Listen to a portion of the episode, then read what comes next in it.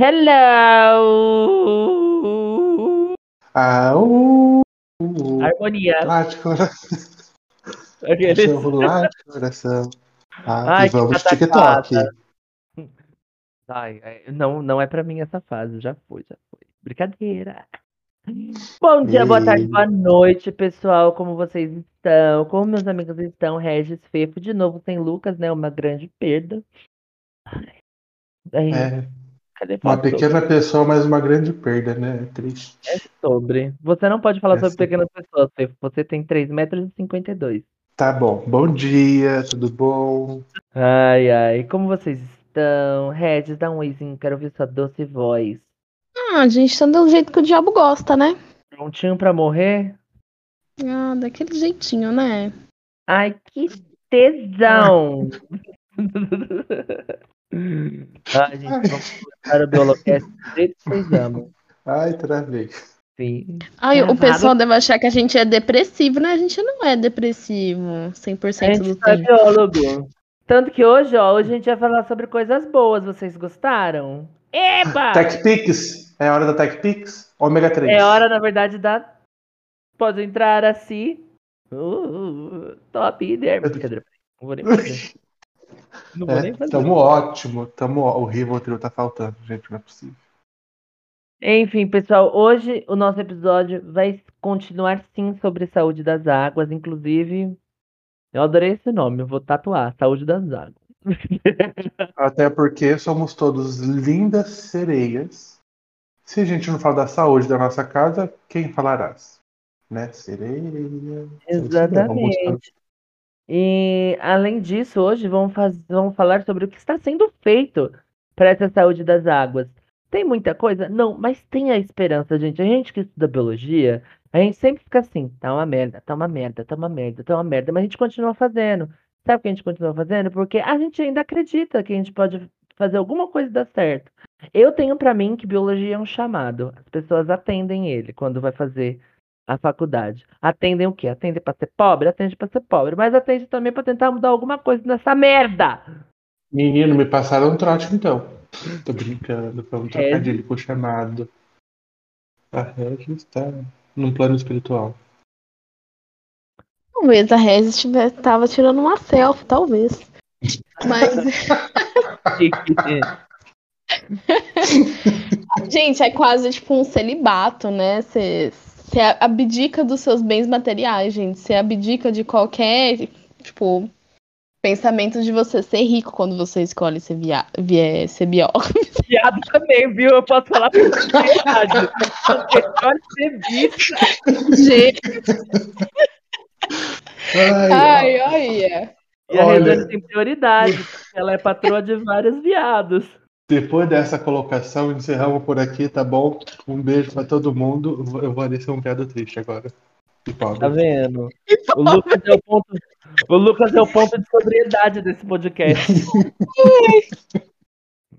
Ai, que pataquada, gente. Mas tirando isso, o que está sendo feito para a melhoria da saúde das águas? Hein? Hein? Vocês sabem? Pois nós vamos falar, tá? O Greenpeace, o Greenpeace, comigo é assim, tá? Greenpeace. Ele tem um projeto chamado Protocolo 30 em 30. Tudo que é, gente, protocolo ambiental, a gente já viu, certo? Então vocês sabem que é um protocolo ambiental. E o Greenpeace está lançando outro, que ele visa proteger 30% dos oceanos em até 30 anos. Tá dando certo? É. É. É. Hum, Né? A é. gente vai deixar, eu, eu vou deixar no. Eu, a Regis, o Fefo, a gente vai deixar o link na desse protocolo 30, ah, 30 em 30 na descrição do episódio, tá? Então eu vou deixar o link certinho. E no nosso Instagram, que é. Biolo.cast. Ponta. Arroba. Ponta. Arroba. arro- Ai, Cancela minha voz. Ponto cast.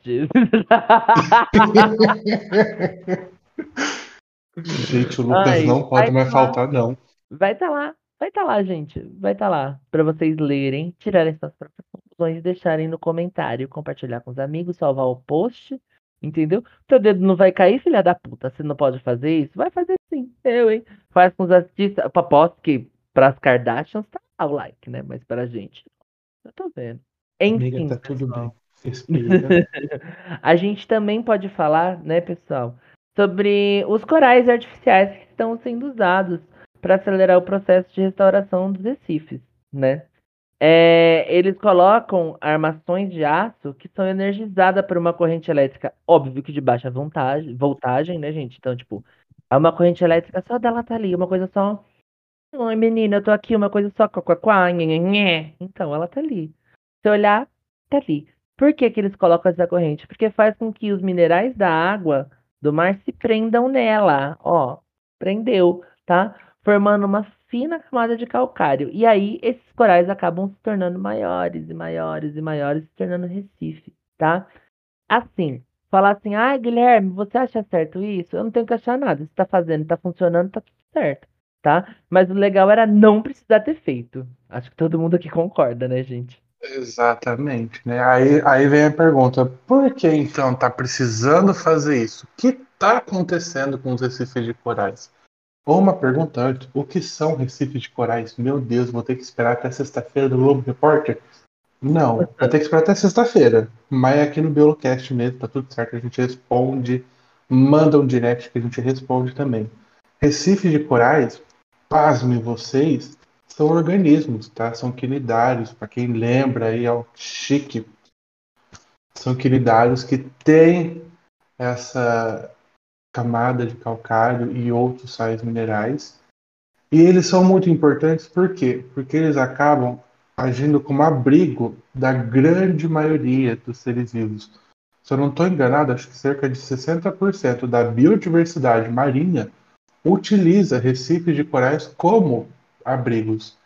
Então, se você olha, se você procura em foto assim, ai, foto fundo do mar, que vem aquela coisa colorida, lindo, cheio de peixe, é um recife de coral.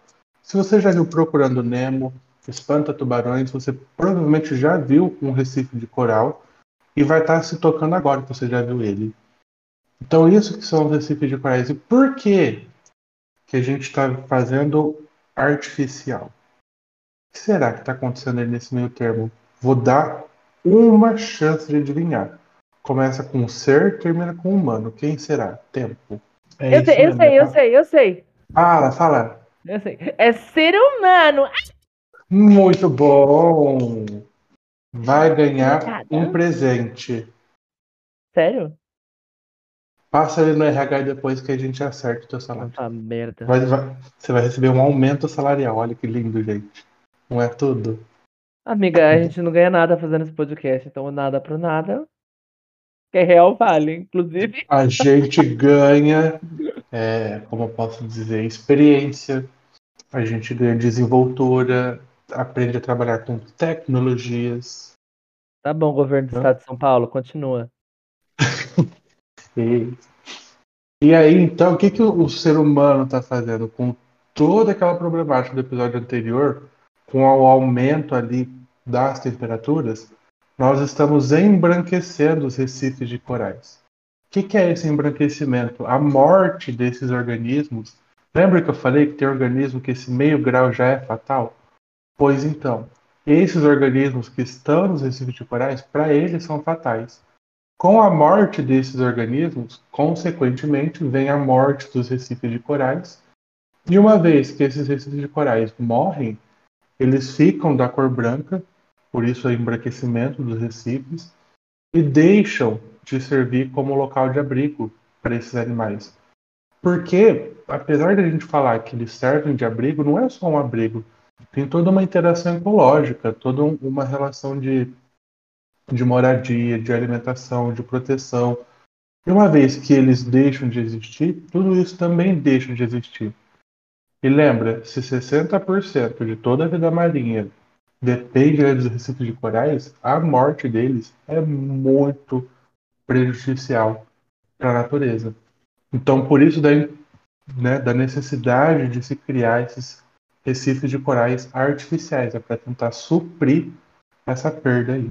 É isso, gente. É sobre, tá? É. É. É, conf- é isso. Por me perdi no roteiro, tá? Ai, vamos lá. E essa questão que o, que o Gui falou, né, de você fazer a implantação de uma rede de baixa voltagem, né, uma rede elétrica, ela é o que a gente chama de medidas mitigatórias. Mitigatórias são medidas que você adota para tentar diminuir, reduzir né, o impacto que ele já ocorreu ou que ele vai ocorrer. No episódio passado a gente estava falando da questão lá da, da faixa de areia lá de Camboriú e o Gui acabou comentando, falando Ai, mas é, é, o Gui ou o Fefa, não lembro. Ai, mas era óbvio que eles saberiam que ia acontecer uma algo do tipo. Gente, óbvio, qualquer. É, como é que eu posso falar? Qualquer obra, qualquer construção de um prédio, construção de um parque, botar areia na praia, qualquer obra que você for fazer que vai causar um impacto, você tem que passar por uma avaliação. Então, é óbvio que qualquer tipo de. que eles deveriam ter esperado, que eles sabiam que iam ocorrer essas coisas que estão acontecendo hoje em dia na questão dessa obra. Então, a gente faz a. a gente adota essas medidas mitigatórias para tentar reduzir, reverter de alguma forma os danos que a gente está causando no meio ambiente. Que eu acho que isso não funciona, porque essas medidas a longo prazo elas precisam de fiscalização. E a gente sabe, a gente conhece, né? A gente está hoje em dia pensando em nível nacional, né? A gente sabe que a nossa fiscalização é uma bosta. Mas quem sabe pensando em nível mundial, existem alguns países que eles têm mais comprometimento do que a gente, né? Então a gente faz a adoção dessas medidas para tentar fazer uma reversão do cenário que a gente tem hoje em dia. E a utilização dessas correntes seria uma dessas medidas. Qualquer também uma que está nesse plano do Greenpeace são medidas mitigatórias. É isso, gente. E a gente tem também é, unidades de conservação marinha, tá? E, nossa, por espanto, a maioria não Nordeste? Tá passada, Fefo? E contém ironia, tá, gente? Só pra deixar isso claro. Exatamente, porque assim, vem muito aquela questão, ah, porque o povo nordestino, ah, porque isso, porque. Gente. São os melhores tem, e os maiores do Brasil. Se tem uma região que sabe trabalhar na parte de conservação, são eles. Porque eles vivem né, grande parte da renda deles vem do turismo. E aí já entra aquela parte assim, ah, é só fazer turismo? É só pegar ali colocar aquele apresentador famoso para andar com golfinho? Que lindo, salvamos o mundo. Não.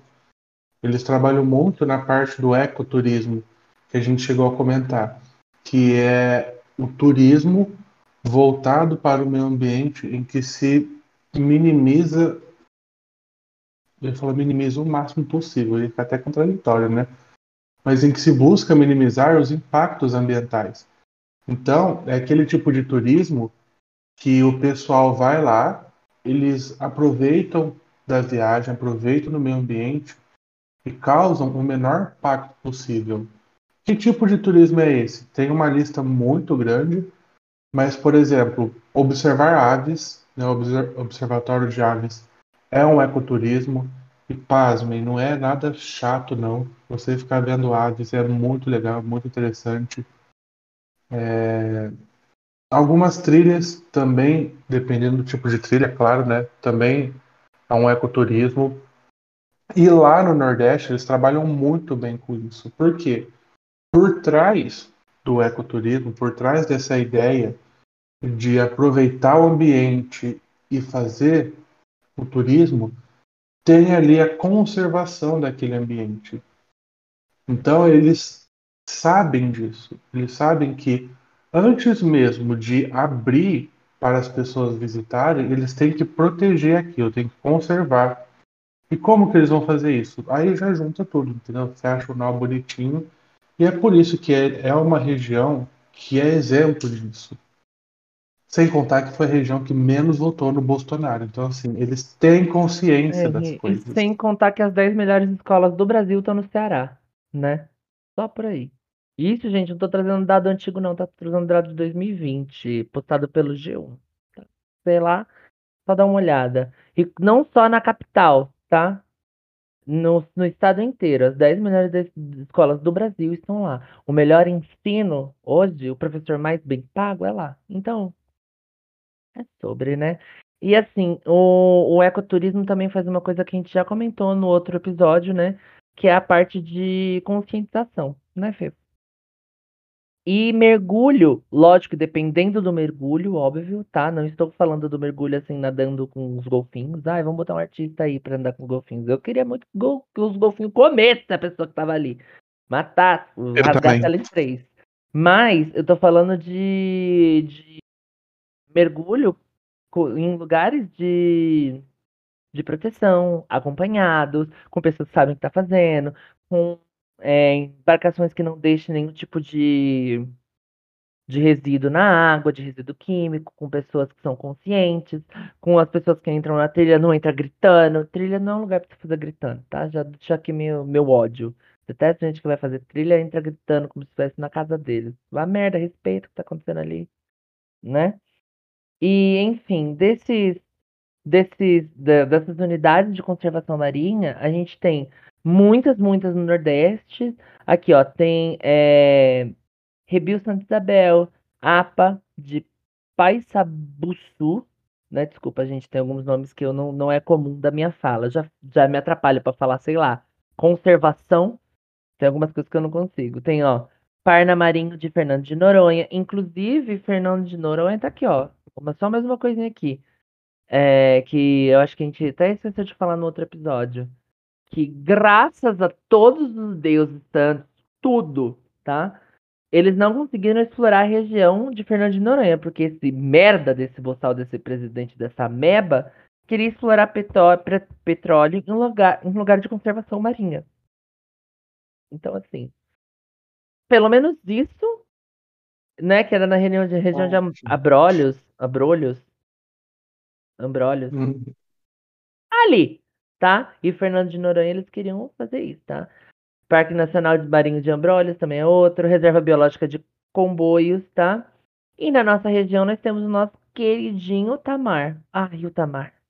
Ai, gente, é, é gatilho pra mim, viu? Falar do Tamar é um gatilho gigantesco. Ai, é uma coisa maravilhosa, né, amiga? É, não lembro se eu já falei, foda-se, eu falo de novo. Eu tive a oportunidade, fiz um mês de estágio no Tamar de Ubatuba. E assim, Tamar está distribuído por todo o litoral brasileiro, são mais de 20 bases por todo o litoral. E ele é distribuído em locais de ocorrência de tartarugas, obviamente, né? E essas ocorrências variam, pode ser para reprodução ou para alimentação. E o Tamar de Ubatuba é para alimentação. Então, lembra que a, a Regis comentou no episódio passado que alguns navios pesqueiros acabam pescando tartarugas e, devolvem ela? E isso acontece em Ubatuba, porque foi um trabalho muito bem feito de conscientização da população. E aí, antigamente, eles pescavam a tartaruga, comiam, vendiam ela. Hoje, quando pesca, não vou dizer todos, porque a gente sabe que deve ter aí barcos ilegais e afins, mas quando se pesca uma tartaruga, imediatamente eles ligam para o Tamar. E o Tamar vai lá e faz todo o trabalho de identificação, de triagem, e devolve essa tartaruga para o ambiente, se ela estiver saudável. Se ela estiver doente, leva lá para a base. Eu fiz em 2016. Eu vi uma palestra do ano passado, mudou muita coisa. Agora a parte de reabilitação tá muito incrível. Eles estão trabalhando até com anestesia de tartaruga marinha para processos cirúrgicos, sabe? Em cinco anos foi um avanço muito grande. Então é um projeto para mim é um exemplo de projeto que mostra que você consegue trabalhar a conservação das espécies, você consegue trabalhar a educação ambiental e a conscientização da população e você também ajuda a população local, porque para quem já foi no Tamar, no final tem a tentação que é a lojinha. Você fala assim, ah, quero levar isso aqui. Você vai ver o chaveiro 220 reais. Você fica puto da vida. Mas por quê? Mas leva, Porque- tem que levar. Exato, eu levo, eu, eu deixo metade do meu rim ali, mas eu levo por quê? Esse dinheiro é revertido para o projeto e é revertido para a população. Quem faz esses objetos, esse, o artesanato, são famílias locais. Porque foi um trato que o Tamar fez, né? Tipo assim, ó, para de vender tartaruga, que é a sua fonte de renda, e começa a trabalhar com isso. Né? Troca a sua fonte de renda. Então, é claro que no começo não foi tão fácil, mas hoje a gente vê que foi uma troca muito boa. E não vou dizer que é perfeito, mas do meu ponto de vista, é um exemplo que funciona. Né? Funciona tudo que a gente falou. Então, assim, até vir uma merda muito grande, defenderei o Tamar eternamente. Não, Trocaria minha sala de aula pelo Tamar? Trocaria. Nossa, 20 vezes. E eu amo dar aula. Eu amo Pois, muito exatamente. dar aula, sabe? É que o Tamar é uma coisa de louco, gente. O Tamar é uma coisa assim que. Não só o Tamar, acho que tem bastante. é, é, acho que a maioria dessas, dessas unidades de, dessas unidades de conservação marinha devem ser tudo isso. A gente fala do Tamar que é que a gente teve Sim. contato, tá? Uma coisa que eu não, eu não sei de grandes polêmicas também ouvindo são os aquários, tanto de Santos quanto de Ubatuba, que mesmo sucateados, não o de Ubatuba, né? Que o de Ubatuba é particular, mas do, e o do Guarujá também. Mas o de Santos, ele é estadual, então ele é sucateado, e mesmo assim eles fazem trabalhos lindos de conservação ambiental. De novo, a gente vai entrar naquela parte que a gente já discutiu sobre os zoológicos e santuários. Os aquários também seguem fazendo a sua parte, gente. Que é essa parte desse, dessa conscientização. Que eu acho que se a gente não acreditasse nisso, a gente nem ia pra frente, nem tanto em sala de aula ou Uhum. em qualquer lugar da vida. Exatamente, né? O Gui falou uma coisa importante. A gente fala muito do Tamar porque a gente já foi, já presenciou e é o que tem um nome mais forte. Mas existem muitas unidades de conservação que seguem essa mesma linha, né? Que o trabalho é excelente. A diferença é que na maioria deles pode ser que não tenha esse contato direto com o público na parte de visitação. Porque quando a gente fala do Tamar, a gente automaticamente já pensa no recinto ali, não gosto de usar essa palavra, mas no centro de visita. Então as pessoas têm um contato muito próximo com as tartarugas. E aí quando a gente fala de outras unidades, nem sempre isso acontece. Mas não precisa acontecer para elas serem boas, entendeu? É só porque realmente tem essa, entre muitas aspas, separação. Mas assim, tem muito. Pode, pode procurar. A maioria dos animais que estão em risco, assim, de em risco sério de extinção, vai ter alguma unidade de conservação por trás tentando recuperar essa perda, né? Eu acho que também o Tamar, ele tem um apelo do que a gente falou já, na- acho que no episódio de zoológicos, que é o da fofofauna. Porque são tartarugas, né, gente? Porra, tartaruga. Eu acho que ele tem um apelo por conta disso, por ser o, o, o animal principal, né? O animal, o mascote, né? O símbolo do Tamar sendo tartarugas. Porque a gente sabe também que o Tamar não lida somente, exclusivamente com tartarugas, né? Tem algumas outras espécies também no, no foco deles, né? Mas é o principal. Então eu acho que acredito que essa questão da fofofauna também é porque dá, dá esse destaque maior pra Ah, e uma coisa também muito importante de ser dita são as comunidades de ribeirinhos. Para quem não sabe, ribeirinhos são pessoas que vivem à margem de rios e vivem em pequenas vilas de pescadores, que também pode ser encaixada como ribeirinho, né, amigo? Acho que não, né? Só de rios mesmo. Eu, eu, acho que são. Por exemplo, a gente diz a população ribeirinha do, Do Rio do. Tamar. É. Não, Também do, do tem Tamar também. A gente chega a comentar, É. a gente chega a falar esse termo, não necessariamente eles vivem à margem de rios. Sim. Então, pessoal, Mas certo. é, é uma cultura que, que carrega também isso de salvar as águas, porque eles tiram tudo dali, gente. É, é uma coisa muito bonita de ver. E a gente fica falando, a gente fica batendo nessa tecla, porque a gente tem que aprender sim com povos de mata, com povos ribeirinhos. Porque se a gente quer chegar em algum lugar que o planeta não tussa quando você olha para uma foto dele, é assim que a gente tem que ser, tá? E agora, pessoal, depois de todas as. da gente saber que sim, temos coisas sendo feitas pelo mar, mas se não depender da gente cobrar, não depender da gente saber votar, se não depender da gente fazer a nossa parte, nada disso vai adiantar, né? A gente sabe. Então a gente vai pro Biolocast. Indica. Bi, bi, bi, bi. Brincadeira, parei, não vou fazer não. Um quadro que tá fazendo sucesso no podcast. Você viu? Eu, a gente E fez eu até a adorei. arte. A gente fez até É, arte. tá passado? Tá passada, gatinha. Quem quer começar com biologia? Vamos primeiro, primeiro as meninas, aí vai decidir qual, mas é a Regis no caso agora? Vamos. Primeira não, patroa. Vamos, não. Vamos começar do Fefo? Não vamos, não. A patroa tá cansada hoje. Vai, amiga. Então vamos, que hoje eu vou indicar um diferente. Não vou, não vai ser série nem filme. Hoje eu vou indicar um livro a qual eu estou lendo. Né? Olha. Chama Mar. É, meu filho, chiquérrimo. O livro chama Marx, uma introdução. Quem escreveu foi Jorge Crespan, da editora Boitempo. Por que, que eu estou indicando este livro? Porque a gente critica bastante, no caso muito, todo o sistema capitalista, toda a merda que ele traz pra gente. E qual que é a solução então? Né? Como a gente pode superar todo esse sistema? E a gente sabe que, querendo ou não, as ideias marxistas são umas ideias muito interessantes, tá? Eu falo isso com propriedade porque agora eu tô lendo.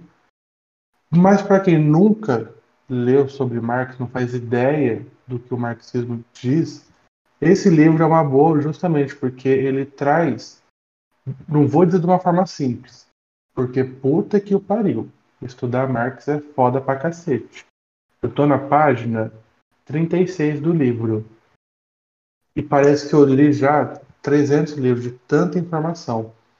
Mas ele traz uma forma, entre aspas, básica quais são as ideias marxistas que ajuda a abrir a nossa cabeça para estudar mais a fundo sobre o assunto, para que a gente possa não só criticar o sistema que a gente vive, mas buscar uma possível solução. Então é um livro muito, muito bom para a gente começar a ver na prática o que a gente pode fazer para combater essa merda sistema que a gente está hoje. É isso, gatinha. Vocês gostaram? Vocês gostaram? Eu vou indicar um anime, porque eu prometi que eu ia indicar um anime. E o nome do anime é Akame ga Kill. Se você gosta de tristeza, se você gosta de gente saindo sangue, de coisas explodindo, de mulheres fodonas matando macho, escroto, pode assistir Akame ga Kill. Tem na Netflix 32 episódios de 20. 32 não, 22, 21. Por aí. É 20 minutos. 20 minutos dá pra fazer nada. Dá pra assistir episódio de anime, tá? E é isso. Regis? Nossa, eu vou, tipo, completamente ao oposto do Guilherme, né? Como vocês perceberam, eu gosto de umas coisinhas assim, mais de boa, assim, umas coisas fofinhas. E tem uma série na Netflix que ela é documental, que chama Amor no Espectro. Que é a busca Opa. de pessoas que estão no. Oi? Eu falei que é fofo. Ah, é, é a busca de pessoas que estão no espectro do, do autismo, né? São pessoas que, que têm dificuldades sociais, né? De se relacionar socialmente em busca de um relacionamento amoroso. São pessoas no espectro em busca de amor. E é uma série que acompanha, tipo, cada episódio uma pessoa diferente que tá buscando, tipo, um namorado, uma namorada. E eu acho fofo. Porque você te- tem um outro lado de uma pessoa que tá no espectro, né? Porque muitas vezes a gente tem o olhar do preconceito, né? E você vê elas assim, com, de uma outra forma, eu acho que é muito importante, né? Você humaniza uma pessoa que muitas vezes é marginalizada. Tudo, amiga. É sobre isso. E, assim, eu me sinto. Gente, eu- o Lucas não está aqui, então eu me sinto, assim, no direito de indicar um livro que acho que o Biolocast vai indicar, né, pessoal? Exatamente.